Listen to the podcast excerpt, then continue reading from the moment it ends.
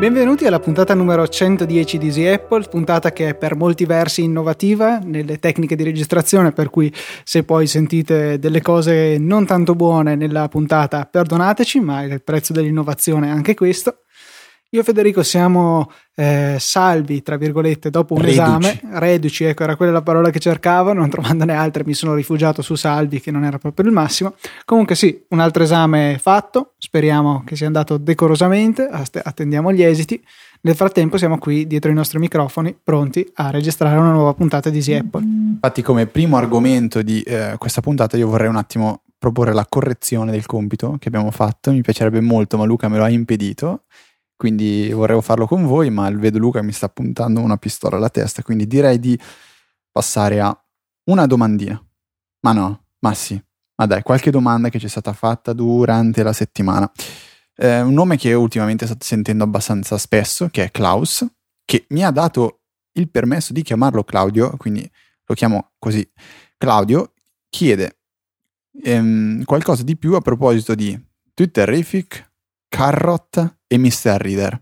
Allora partiamo dall'ultima, che è un'applicazione abbastanza datata di cui ne abbiamo parlato spesso e che anche Luca ha avuto modo di provare su iPad. mister Reeder è un lettore di eh, R S S alternativo, alternativo perché penso che il più noto sia Reader di Silvio Rizzi.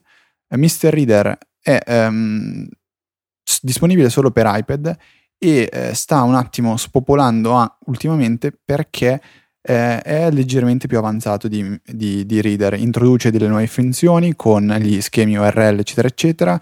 Grossa differenza di, eh, con Reader è che si possono gestire le iscrizioni ai feed, quindi cancellarle, spostarle in cartelle. Reader eh, che però per iPhone già questa funzionalità è stata introdotta eh, verso il finire della primavera scorsa con la versione tre punto zero se non sbaglio. Sì, esattamente, eh, citando Filippo Bigarella. E secondo me però mister Reeder rimane assolutamente inferiore, come probabilmente ho già avuto modo di dire qualche puntata eh, scorsa, eh, per quanto riguarda l'esperienza in sé di lettura, mentre ci sono di- diverse opinioni su, su questa cosa che sto dicendo, cioè assolutamente molti non sono d'accordo con me, però le gesture che offre Reader, quel pinch out per aprire le cartelle, eh, leggere eh, le, le, fo- le, le, dico le foto perché sono un attimo impazzito, Eh, leggere gli articoli che ci sono all'interno appunto delle cartelle eccetera eccetera, mi piace veramente molto, a differenza della, um, della esperienza di lettura che offre mister Reeder, che io trovo inferiore. Comunque come navigazione è più classica se non sbaglio, con una normale gerarchia di schermate con il classico puls- pulsante indietro in cima, no? Eh, questo diciamo, tra l'altro lo dico totalmente per visto oltre la tua spalla quando usavi mister Reeder, perché ecco io non l'ho mai usato. No, diciamo che ha delle gesture interessanti anche mister Reeder, cioè per esempio quando si sta leggendo un articolo, se si fa scorrere il dito dal lato dello schermo mh, verso il centro diciamo, compaiono dei pulsanti che permettono di andare al feed successivo, quello precedente, o di tornare indietro. Eh, mister Reeder secondo me sta, sta un attimo ottenendo successo perché appunto ha tante funzioni che Reader dovrebbe poter avere ma che non ha, come appunto la gestione dei feed, oppure una cosa molto interessante ma di dubbia utilità è la possibilità di visualizzare un articolo che eh, si sta leggendo, l'articolo corrente, il mister Reeder, tramite la visualizzazione dell'R S S, quella del web e poi di Instapaper, Readability o Pocket. Quindi offre una comparativa tra eh, i tre servizi di readlater più famosi, la versione web e quella del feed R S S semplice. Immagino che sfrutti quella parte di questi servizi che va semplicemente a formattare la pagina senza poi di fatto salvarla nella propria coda di articoli da leggere, ma usa i cosiddetti mobilizer. Ad esempio Tweetbot usa quello di Readability, eh, su altri, o Instapaper. o Instapaper, esatto. Comunque varie applicazioni hanno la possibilità di scegliere. Mi è nuovo quello di Pocket, che non sapevo fosse disponibile per questo tipo di uso. Infatti ero abbastanza convinto che non esistesse, però a quanto pare c'è. eh, Carrot o Carrot è un, un to-do manager molto molto molto simpatico, ma anche un pochettino da malati, cioè mio fratello mi ha un attimo guardato storto quando eh, ha visto che lo stavo utilizzando. È un to-do manager con una personalità, Cioè c'è questo robottino all'interno dell'applicazione che vi stimolerà a fare le cose, nel senso che eh, quando non so non farete niente per un tot di ore, mettiamo che per so, ventiquattro ore voi non utilizzerete Carrot per, per segnare le cose da fare, e lui vi dirà: ah, complimenti, sono ventiquattro ore che non fai niente, ti vuoi dare una mossa o cosa? Oppure quando completi un task ti verrà detto: ah, bravo, ah, complimenti. Un task, Fede, un... Un, una delle cose che ti sei segnato che devi fare. Eh, mi sembra il dono della sintesi eh, ti è stato dato, Luca. No, comunque è, è molto particolare, simpaticissima come applicazione. È ancora la versione uno punto zero, quindi c'è molto lavoro da fare. L'idea di come si gestiscono i task è eh, diciamo alla Clear, quindi eh, tramite diverse gesture. Poi c'è la Si, si aggiungono per esempio il pull verso il basso, trascinare verso il basso la schermata permette di aggiungere un nuovo eh, impegno. Poi si possono riorganizzare eh, tenendoli premuti e mettendoli in colonna per mettere il primo, che dovrebbe essere idealmente il più importante, fino a scendere fino all'ultimo, che dovrebbe essere quello che potre, potreste snobbare.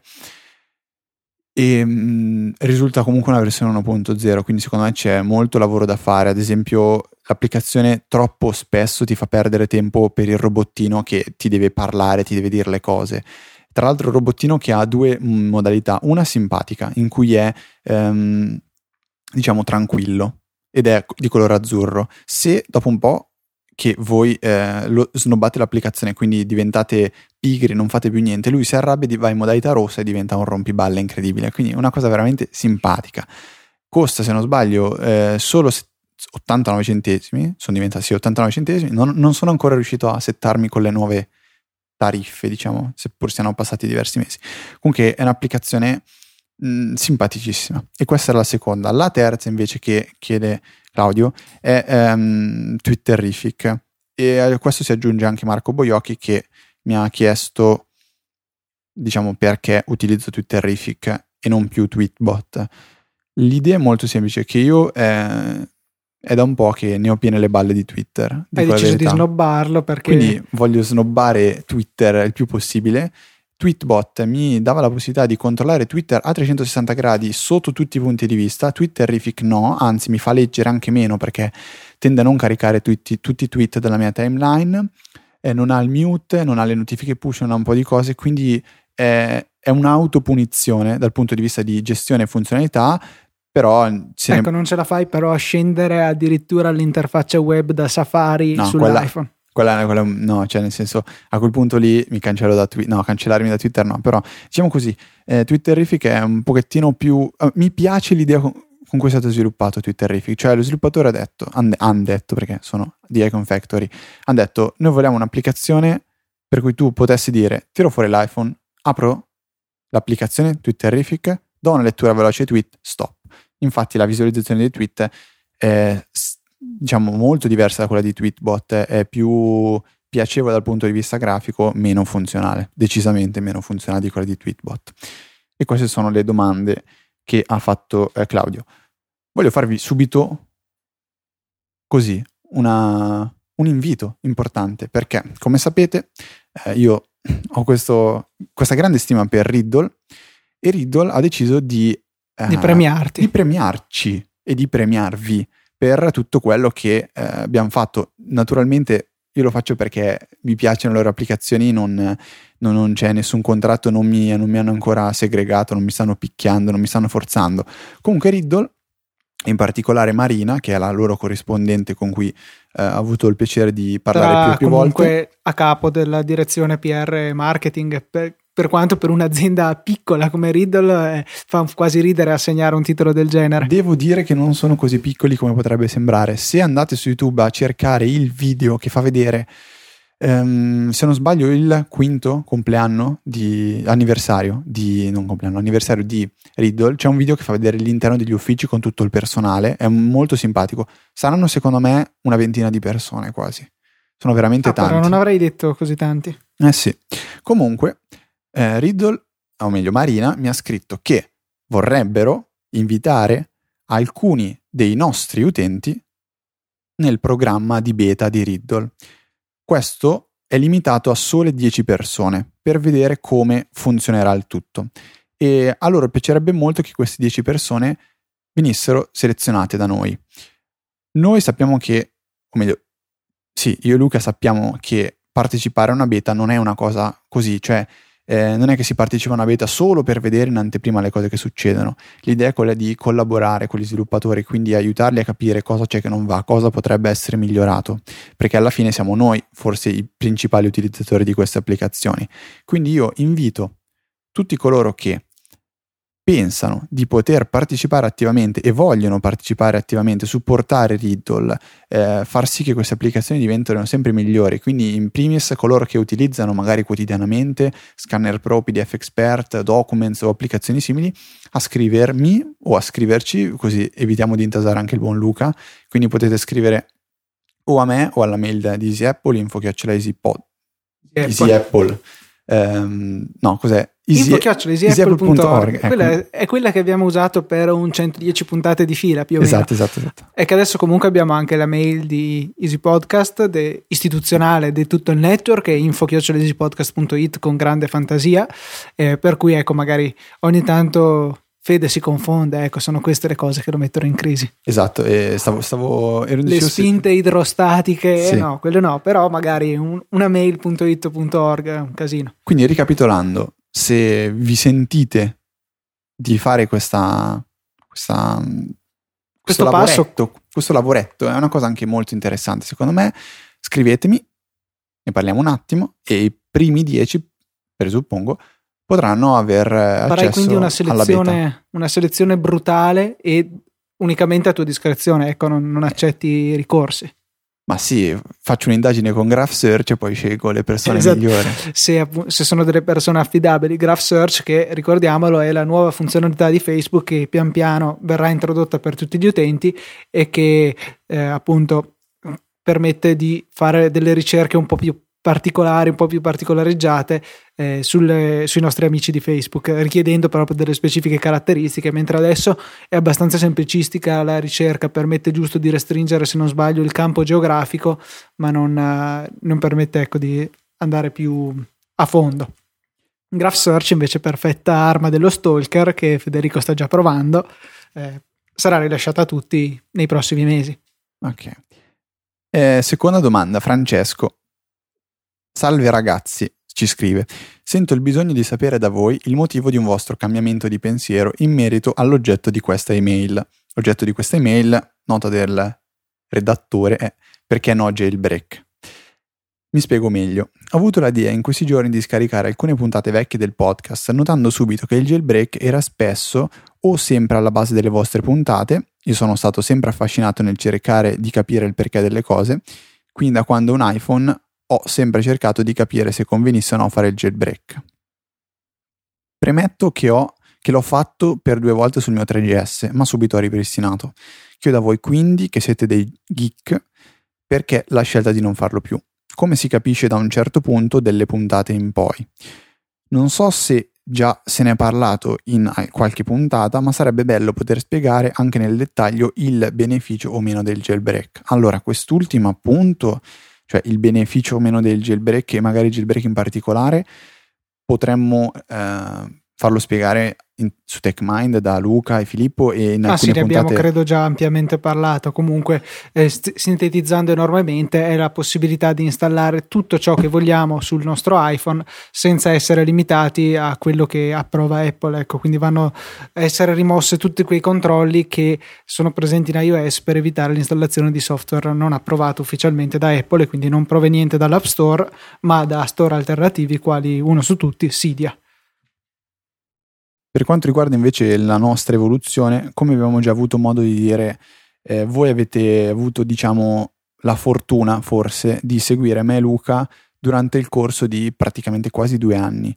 Quindi avete visto come noi ci siamo evoluti, come si è evoluta la tecnologia, come sono evoluti i sistemi operativi, quindi iOS in particolare, come si è evoluto l'iPhone.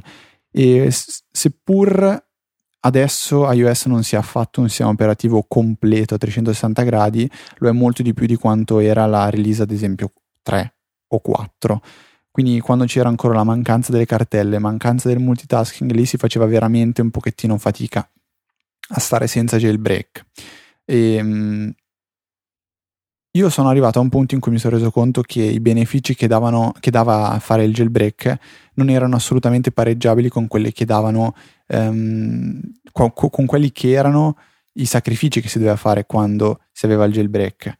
In particolare mi riferisco al discorso di dover stare attenti a non aggiornare, se no togli il jailbreak, poi se per caso aggiorni allora devi aspettare un mese e mezzo perché altrimenti eh, non c'è il tool per il jailbreak, poi lo rilasciano ma è tethered, quindi non puoi spegnere l'iPhone altrimenti si blocca e devi avere un computer, poi tutto va liscio finché non installi il tweak che ti blocca il telefono, inizia ad andare piano e devi ripristinare, ma non puoi ripristinare perché se ripristini devi aggiornare l'ultima versione e l'ultima versione non può fare il jailbreak, ma no, puoi fare il downgrade se hai salvati blob S H S H del firmware che vuoi installare sperando che vada tutto bene, che iTunes non faccia ca- cioè ragazzi avete capito che sì, la stavi un po' romanzando, ecco, forse più del dovuto, comunque sì, cacchio. Sicuramente il jailbreak porta...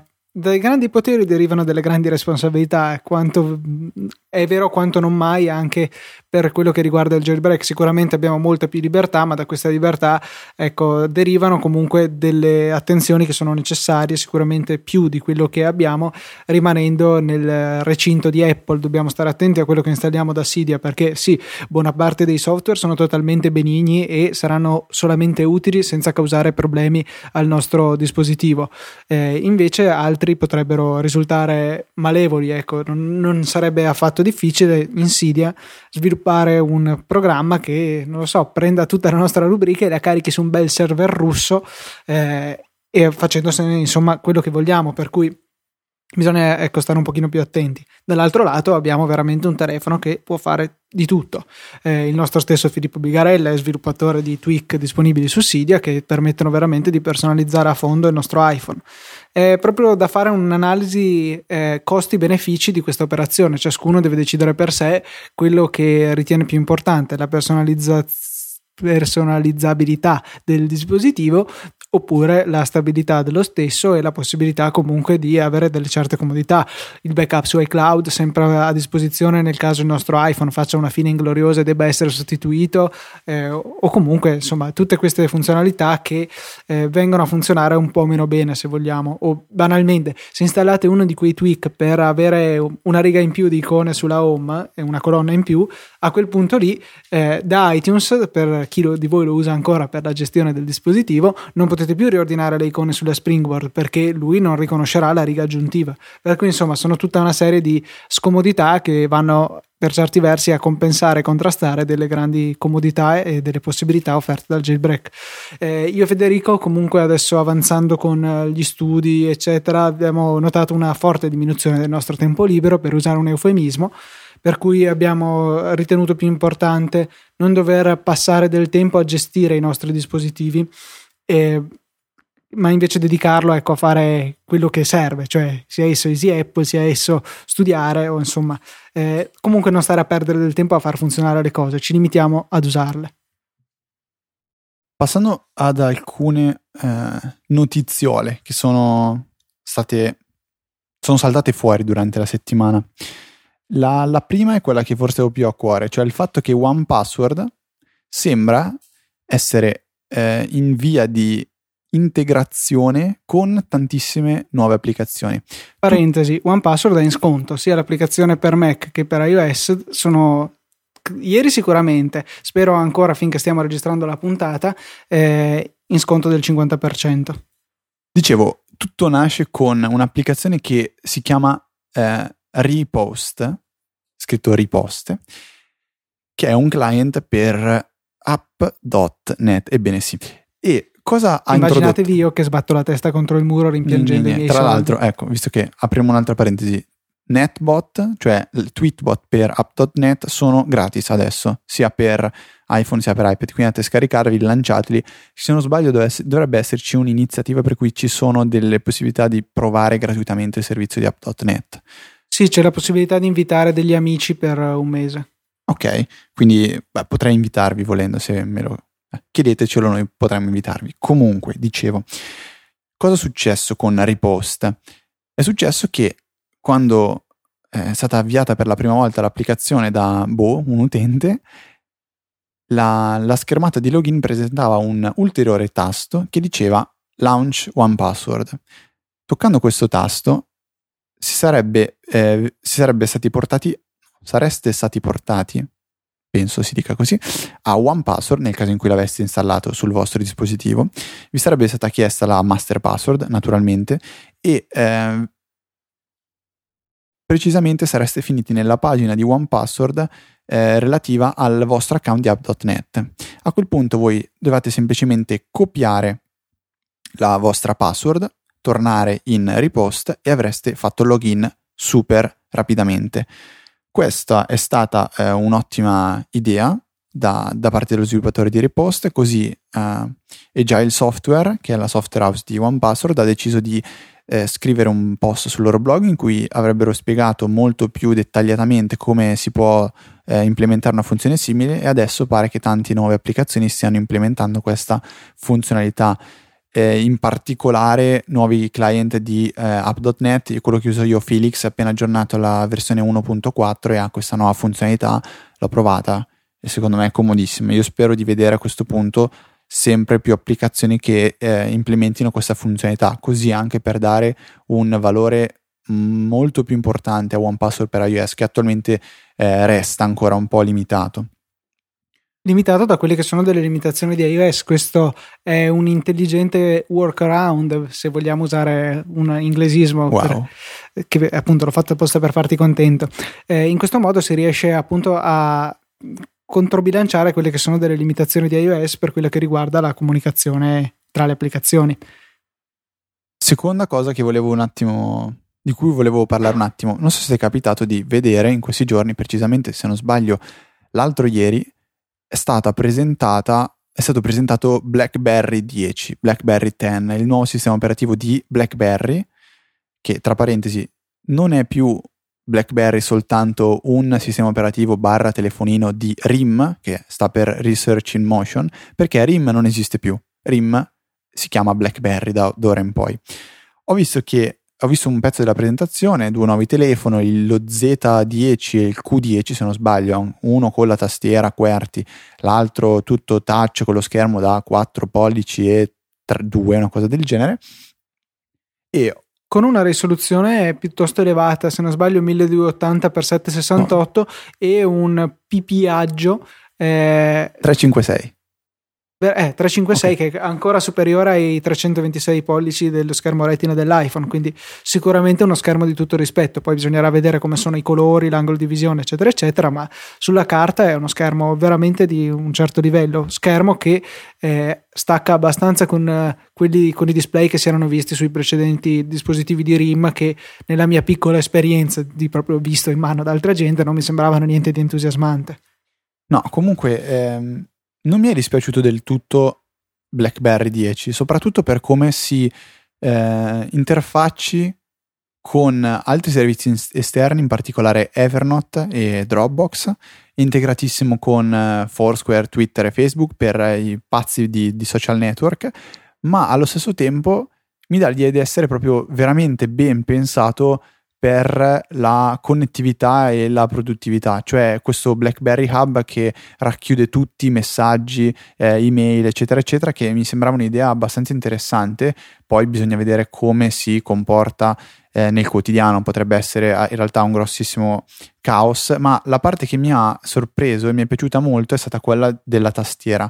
Come sapete eh, i BlackBerry sono in amati soprattutto per il fatto che la tastiera sia eccellente, pare che a molte persone piaccia la tastiera fisica, quindi non si sarebbero potuti permettere di offrire un'esperienza di tastiera, diciamo software, inferiore.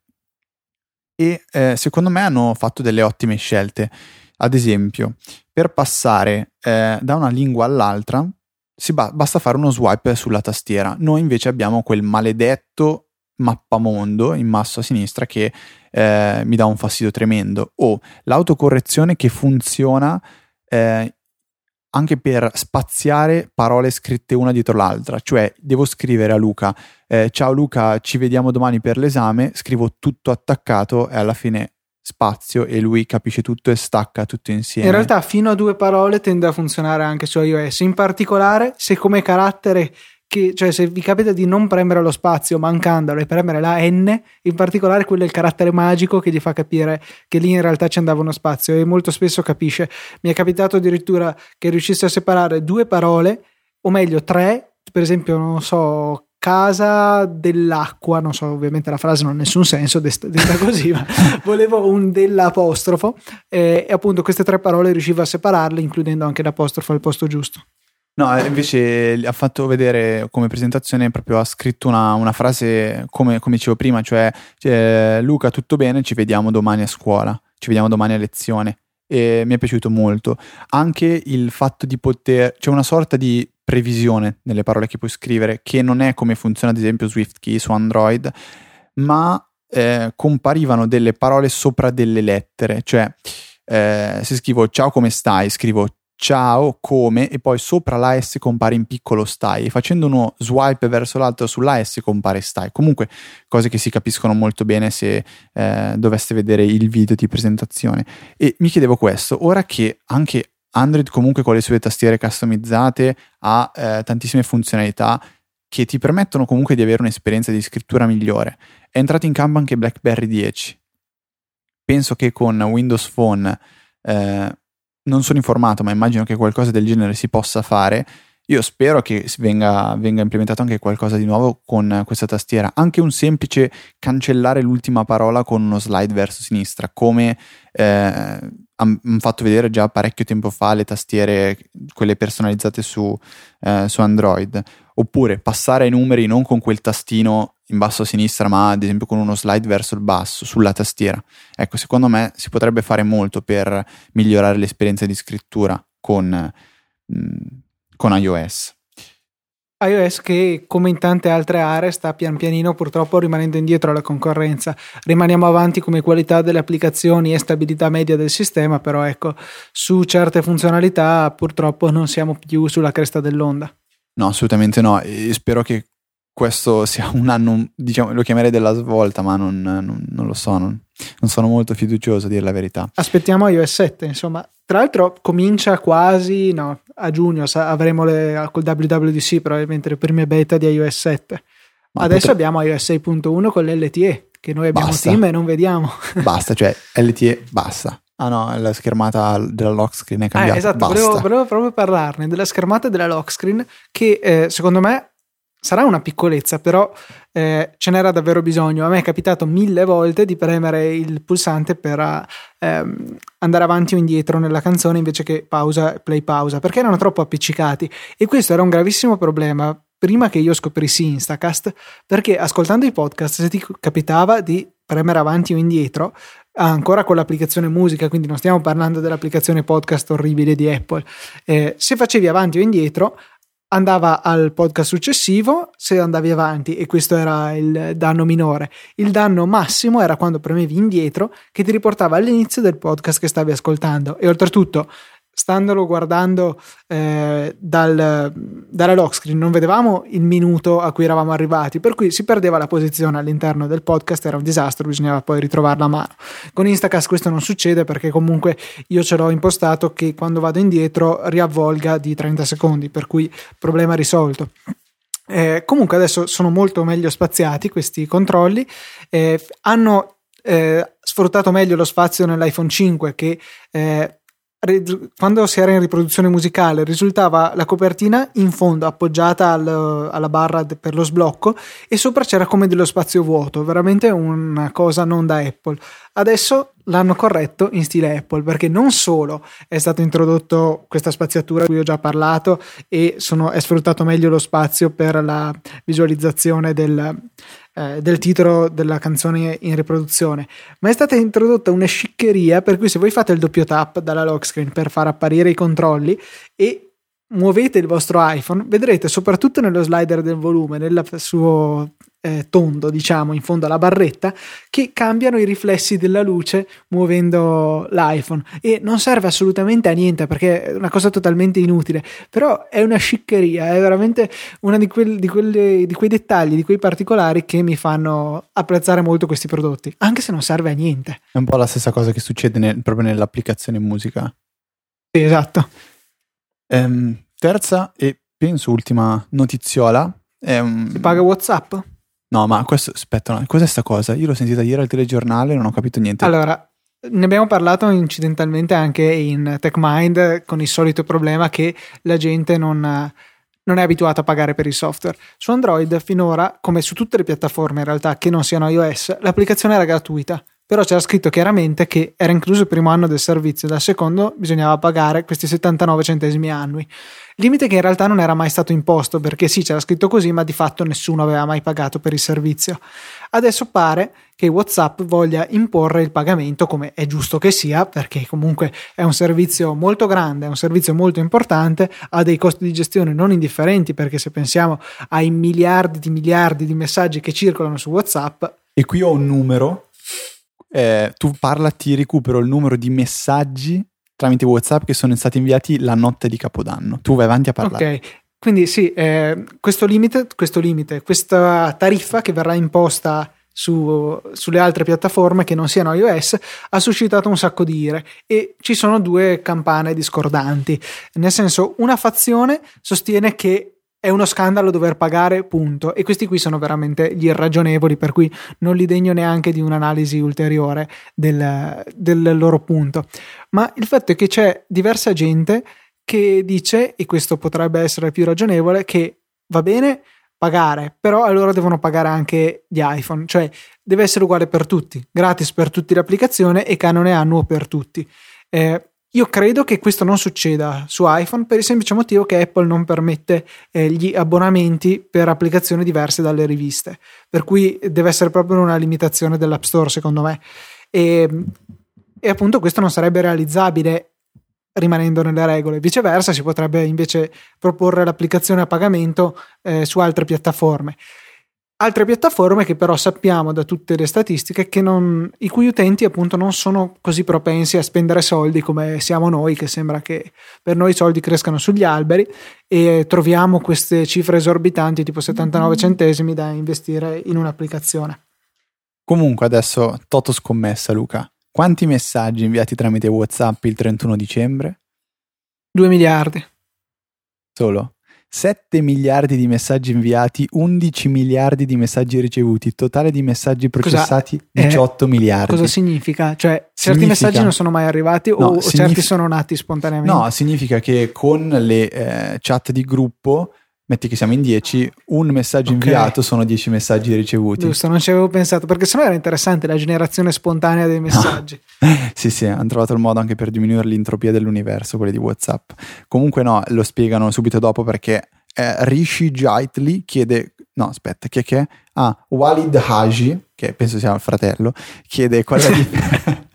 Chiede qual è la differenza fede. tra inbound e outbound, che è così come li differenziano loro di WhatsApp, e dice non dovrebbe essere la stessa cosa, e l'account ufficiale di WhatsApp di, di, risponde: la differenza tra inbound e outbound è dovuta alle chat di gruppo. Mandare un messaggio in una, una chat di gruppo di dieci persone è uno a dieci come rapporto tra inbound e outbound. Ecco, insomma, qui quello che hai appena spiegato. Però sono diciotto miliardi di messaggi, cioè vuol dire che comunque tramite WhatsApp hanno inviato in messaggi sette miliardi. sette okay, miliardi di messaggi. Dividi per il numero di secondi che ci sono in un giorno e viene comunque un numero veramente consistente. È esagerato. Ecco quindi che torna al mio discorso che mantenere un servizio del genere costa, perché serve un'infrastruttura server piuttosto potente. Ecco quindi che non si capisce tutti questi problemi. Sicuramente sarebbe più corretto che equiparassero tutte le piattaforme come trattamento. Però questo non succede per limitazioni o culturali o proprio imposte da Apple, per cui insomma eh, credo che tutti possano investire quei settantanove centesimi all'anno e rinunciare a un caffè. Comunque a trovarlo un caffè a settantanove centesimi. Berlusconi ha promesso che re- ritornerà uh, gratis WhatsApp. Sì, sì. Nella campagna elettorale sì, mi sembra no, effettivamente... una non proposta voglio... a livello di quelle che si adesso sono sentite aspetta. fare in, da tutte le parti per la campagna adesso elettorale. Per par condicio però dobbiamo dire qualcosa anche su Bersani, perché altrimenti ci tolgono da iTunes direttamente, siamo in clima di no, elezioni. Bersani fa la patrimoniale sulle app, nel senso che se tu hai pagato più di cento euro di app negli ultimi due anni, a quel punto devi regalare WhatsApp a, a chi, a chi non ha comprato cento euro di applicazioni. Perfetto, mentre Monti ci farà pagare una tassa la ta- su... La tassa sui messaggi. Ok, perfetto. Quindi abbiamo fatto par condicio. Nessuno ci ha guadagnato, nessuno ci ha perso, anche se... luoghi comuni e basta, naturalmente, però eh, mi sembra ehm... giusto procedere così.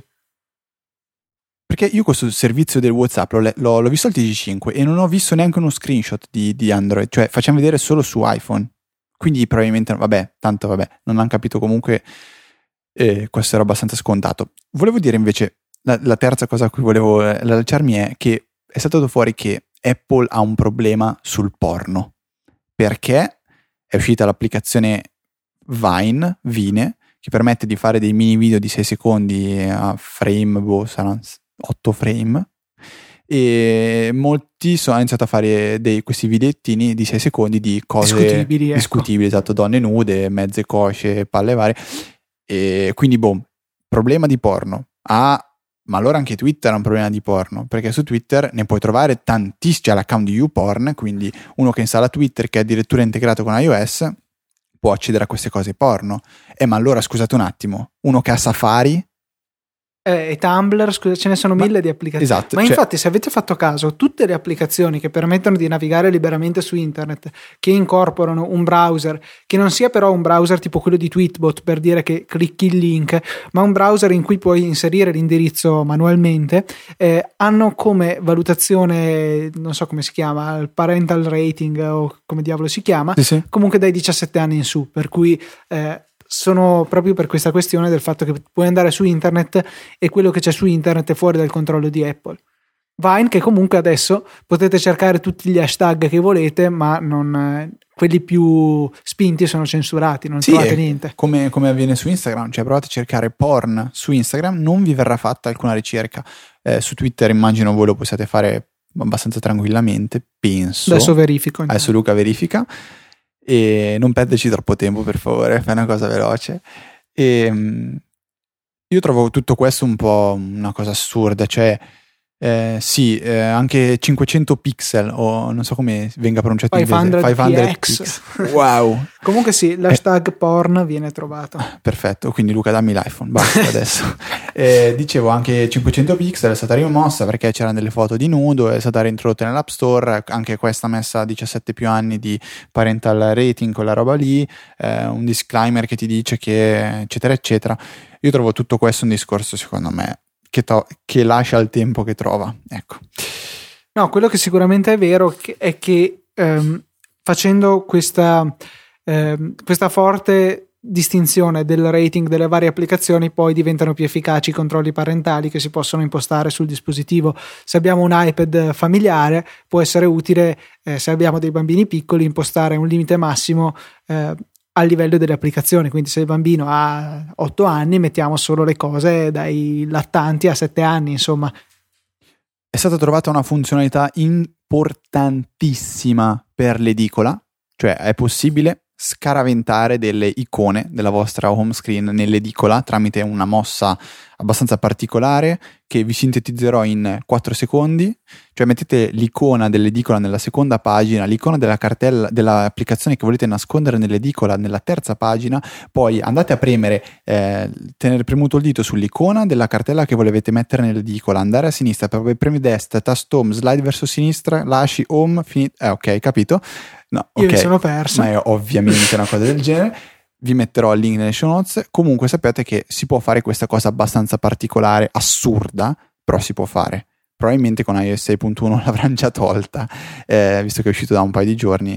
Se c'è ancora, potrete divertirvi a fare queste cose ehm, col vostro iPhone, e come ha detto Francesco Graziani, quelli che sono più bravi a Fruit Ninja riusciranno meglio in questa impresa colossale.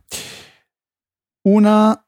Due, una coppia di applicazioni per Mac che ho scoperto in questa settimana, che mi sono piaciute abbastanza. La prima si chiama Screen Taker, che permette di elaborare ehm, screenshot che avete catturato col vostro iPhone o iPad, o iPad mini, o iPhone cinque, o iPod Touch. E met- Abbiamo capito, Fede, il concetto. Okay, no, era importante perché... compatibile con tutte queste applicazioni, permette di mettergli una cornice che è quella dell'iPhone vero e proprio. L'applicazione costa non, non quanto dovrebbe, secondo me si parla di cinque dollari, fate voi le vostre conversioni, io la so così. Luca, ridi? Mi piace perché ormai metti le mani avanti. Metti le mani sono... avanti io. E secondo me vengono degli effetti molto carini. Io ho postato velocemente su, sul blog come viene uno screenshot di un iPad mini e quello di un iPhone cinque.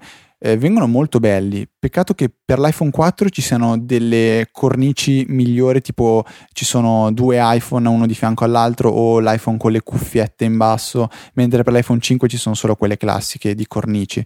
Eh, sono molto carine, soprattutto se magari volete condividere su Twitter la vostra home screen o metterla da qualche parte su Facebook eccetera eccetera. Secondo me questa è, è un'applicazione carina. Ripeto, cinque dollari non mi sembra un prezzo correttissimo, potrà esserci stato dietro tanto lavoro, però io mh, sarei un pochettino restio dallo spendere cinque dollari per questa applicazione, ricordando che ce n'è una sorta di controparte gratuita per, i, per iOS che si chiama Screenshots qualcosa, gratuita, e vi permette di fare gratuitamente cinque di questi screenshot particolari, dopodiché dovrete comprarli come crediti e, e li userete. Sì, notare il sistema per fornire una versione di prova dell'applicazione facendo il giro intorno alle regole di Apple.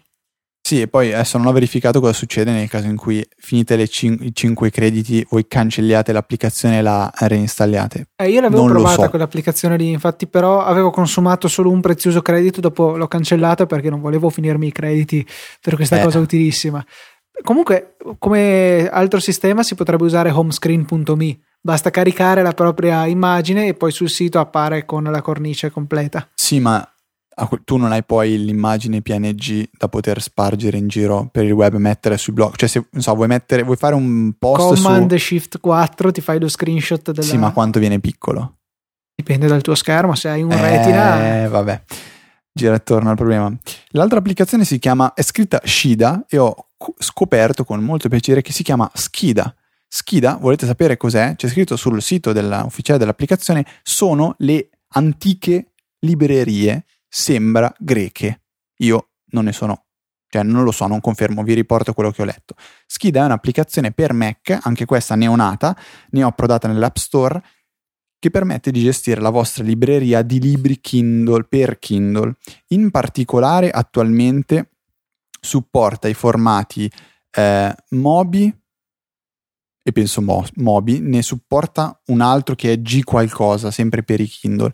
Non supporta attualmente i um, come si dice, negli E P U B e nei P D F, perché loro vogliono concentrarsi sul sviluppo dell'applicazione de- cioè che, che, che funzioni bene con i Kindle. Um, di bello ha che una volta collegato il vostro Kindle al Mac, S- Skida importerà tutti i vostri libri nell'applicazione, da cui potrete Eh, modificare i metadati, cioè autore e titolo del libro. Attualmente non è ancora neanche possibile cambiare l'immagine di copertina, perché questo implica la riscrittura del file Mobi, funzione che verrà introdotta a breve. E devo, devo ammettere che è carina per tenere ordine dei, nei propri libri, eh, mentre Calibre o Caliber o Calibre o Caliber è odiosa come applicazione, però tutto sommato funziona, permettere di creare le immagini, di convertire i formati, eh, potete esportare, potete diciamo salvare la vostra libreria su Dropbox in, mo- in modo da avere il backup anche dei vostri libri. Calibre fa veramente schifo, quindi una accoppiata tra Skida e, Cali- e Sky- Calibre può essere una ottima soluzione nel momento in cui voi processate e organizzate i vostri libri con eh, Calibre, poi li potete archiviare e tenerli belli su Skida. Skida che comunque eh, con le prossime con i prossimi aggiornamenti introdurrà nuove importanti funzioni. Per esempio, attualmente non è possibile inviare un libro al Kindle, al proprio Kindle tramite wireless, quindi inviarlo alla propria email, cosa che Calibre fa. Anche questa funzione che verrà implementata successivamente. Ultima cosa, Luca, che si possono gestire con il Kindle e il Kindle con la tastiera anche le raccolte, e vi spiego subito il perché. Ho fatto questa mia domanda allo sviluppatore di Skida, mi ha detto che praticamente ehm, la, il Kindle e il Kindle con la tastiera gestiscono la libreria ehm, con una semplice file in cui c'è scritto: guarda che in questa raccolta ci sono questi libri. a differenza del Paperwhite e del Kindle Touch, che eh, hanno un sistema leggermente diverso. Quindi questa è una limitazione che non si sa neanche se si riuscirà a, a sorpassare.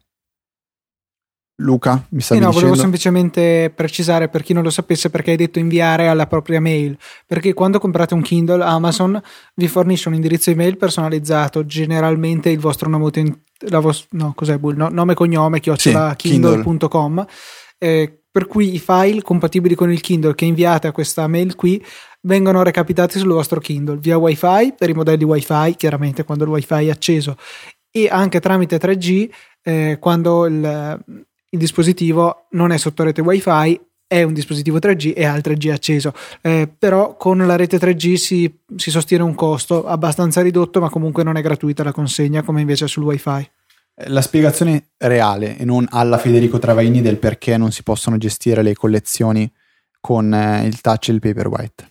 Eh, gli altri dispositivi, quindi gli altri Kindle che non siano Touch e Paperwhite, eh, registrano i dati in un semplice punto .json file che può facilmente un essere file JSON, infatti. un file JSON che eh, può essere facilmente controllato e modificato da Skida. Il Touch e il Paperwhite hanno un database proprio per le ehm, collection, le, l'ho detto prima in italiano, le ah, porca, vabbè, le collection, che non è attualmente disponibile per gli sviluppatori di terze parti, e solo con il jailbreak si può fare questa cosa, e il jailbreak non è assolutamente eh, un'opzione possibile per gli sviluppatori di Skida. Ecco, questa era la cosa che almeno abbiamo precisato bene il tutto. Ehm, che altro, Luca? Eh, qualche cosina c'è. Eh, per esempio, volevo precisare una questione che era emersa su Twitter riguardo a Good Player e molti altri di, dei riproduttori simili che hanno, si sono visti mutilati ultimamente uno dopo l'altro. Tutti hanno dovuto rimuovere il supporto ai codec A C tre e ai codec Dolby. Sembra che appunto i proprietari dei diritti di questi codec abbiano detto: scusate un attimo, tutte voi simpatiche applicazioni che siete anche a pagamento oltretutto e vendete dei, del software che è in grado di sviluppare, di decodificare il nostro formato senza pagarci la licenza, sarà il caso che la smettiate, al che tutti hanno prontamente rimosso il supporto a questi file pur di non pagare le royalties e tutte le tariffe che sono necessarie per poterle sfruttare. Eh, molte applicazioni appunto sono rimaste fregate, Good Player tra queste.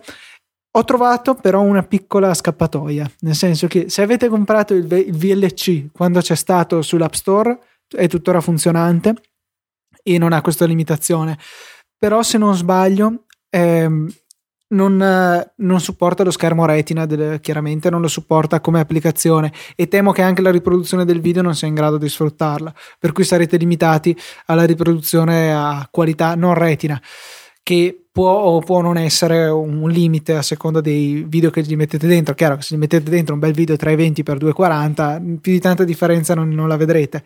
Invece Ace Player, che era il nostro player preferito prima di scoprire Good Player, eh, è stato, hanno fatto una furbata che spero che non se ne accorgano, che, o che non dia troppo fastidio a quelli del Dolby, del Dolby esattamente.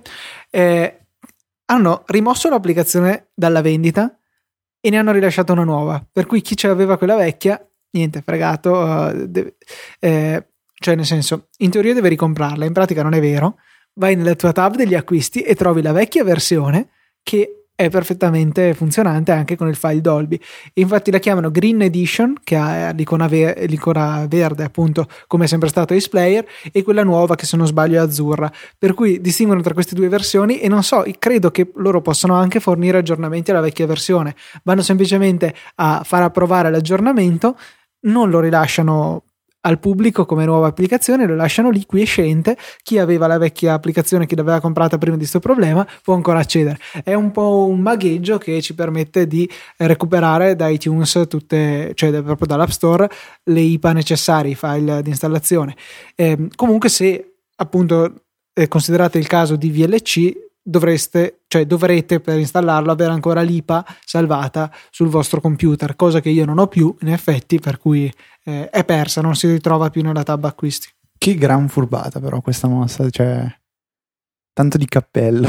Sì, veramente. Non so quanto sia una cosa corretta, anzi sicuramente cioè, non lo è, è legalissima, però. Sicuro, però eh, diciamo loro l'hanno rimossa dall'App Store, però eh, potrebbe essere tranquillamente che Dolby faccia un attimo di reclamo ad Apple ed Apple la rimuova definitivamente, come è successo per un'applicazione che io speravo non fosse non potesse essere riso- ehm, come si dice, rimossa dall'App Store, che era AirView se non sbaglio, e trasform- ah, esatto, trasformava sì. l'iPad o l'iPhone in un ricevitore di AirPlay, quindi si poteva vedere un video, un film che si aveva sul Mac inviandolo tramite AirPlay all'iPad. Utilissimo. Oppure da iPhone ad iPad anche. Sì, esatto. Pensate, andate a casa di un amico, avete dietro iPhone e iPad e magari l'uscita H D M I per l'iPad, l'amico non ha l'Apple T V, ne, ve ne state facendo una fatta in casa. Eh, eh, però è stata rimossa completamente questa applicazione, non è proprio più eh, possibile ritrovarla nell'App Store, anche se l'avrete tra l'altro, anche se, l'ave, se l'avevate acquistata in precedenza. È una cosa che è a dis- generalmente, in questo caso probabilmente è stata imposta, ma generalmente è a discrezione dello sviluppatore. Quando uno sviluppatore toglie la sua applicazione dall'App Store può decidere se questa viene rimossa così o Per, a, caso. a caso o per problemi di copyright. La differenza tra le due è che se viene rimossa così, chi l'ha già comprata può riscaricarla dal tab acquistati quando funziona, perché quando funziona. Non è assolutamente detto, eh, tipo adesso non funziona. E invece se è stata rimossa per problemi di copyright nessuno può più accedere a quella versione, proprio per evitare potenziali problemi legali. Ora, quelli di Ace Player pare che abbiano una moralità flessibile per quanto riguarda questo argomento, per cui eh, si può ancora provvedere al download. Fatelo, vi conviene se avevate acquistato Ace Player, e mettete al sicuro l'I P A. Sì, probabilmente quelli di Dolby penseranno che tanto il tab del, degli acquistati non funziona, quindi sì, se esatto. ne fregheranno, diciamo, ma sì, tanto. Mi costa di più chiamare un avvocato che... Sì, eh. sì sicuramente. Eh, mi scuso personalmente per l'italiano che oggi è stato pe- peggio del resto, ma... Dovete capirmi che è una settimana che io non sto parlando con nessuna forma di vita, se non tramite Twitter, Facebook, e tutto il resto quello che vedo sono formule matematiche, numeri. E conosco bene Darcy Weisbach e Culebrook White, ad esempio. Però non, non c'è Twitter, lo snobbi, per lo cui snobbo. Ancora meno possibilità di comunicare. Un disastro, un disastro. E poi qualche mail, sì, ogni tanto qualche forma di vita. Eh, so che dall'altra parte non dovrebbero esserci robot, però non ho mai la certezza. E... se sopravviveremo anche ai prossimi esami, l'appuntamento è il solito, quindi Luca non mi metti lì, non mi metti l'outro, io finché non, non metti l'outro io non chiudo. No, ok, vabbè. Non ti fidi? Perché ragazzi, per la diretta... Sì, vabbè, no. Abbiamo fatto una è cosa un strana. Eh, boh, ci possiamo provare, però tu non riuscirai a farlo bene, per cui comunque poi in post-produzione lo mettiamo bene bene per chi ci quindi ascolta. Quindi devo continuare a parlare con Maz. E teniamo presente... Eh, cosa? Ah! Che può essere che non ci siamo, non è sempre alle diciassette, tipo oggi la vedo molto dura perché eh, sì. comincia a essere tardi, io devo andare. È un disastro. Monterò e... la puntata in treno, se il tre G permette lo caricherò direttamente dal treno. Ci allora, proviamo. Visto che solo i più temerari sono arrivati in fondo alla puntata, lo anticipiamo adesso. Noi, quella famosa pizzata di cui parliamo da parecchio tempo, ci terremo a organizzarla qui a Milano naturalmente sabato due marzo. Dateci un feedback, per favore, possibilmente tramite email, così lo leggo anch'io. No, ok, a parte gli scherzi, niente altro Luca, altrimenti ci impappiniamo completamente, invece Luca ha deciso di farlo partire, e quindi per chi ci sta ascoltando in diretta è una forte emozione, perché per la prima volta mi sentite parlare con la musica di sottofondo nel fine puntata, quindi capite che è il vero fine puntata. Per tutti gli altri l'appuntamento è come sempre venerdì prossimo, forse alle diciassette.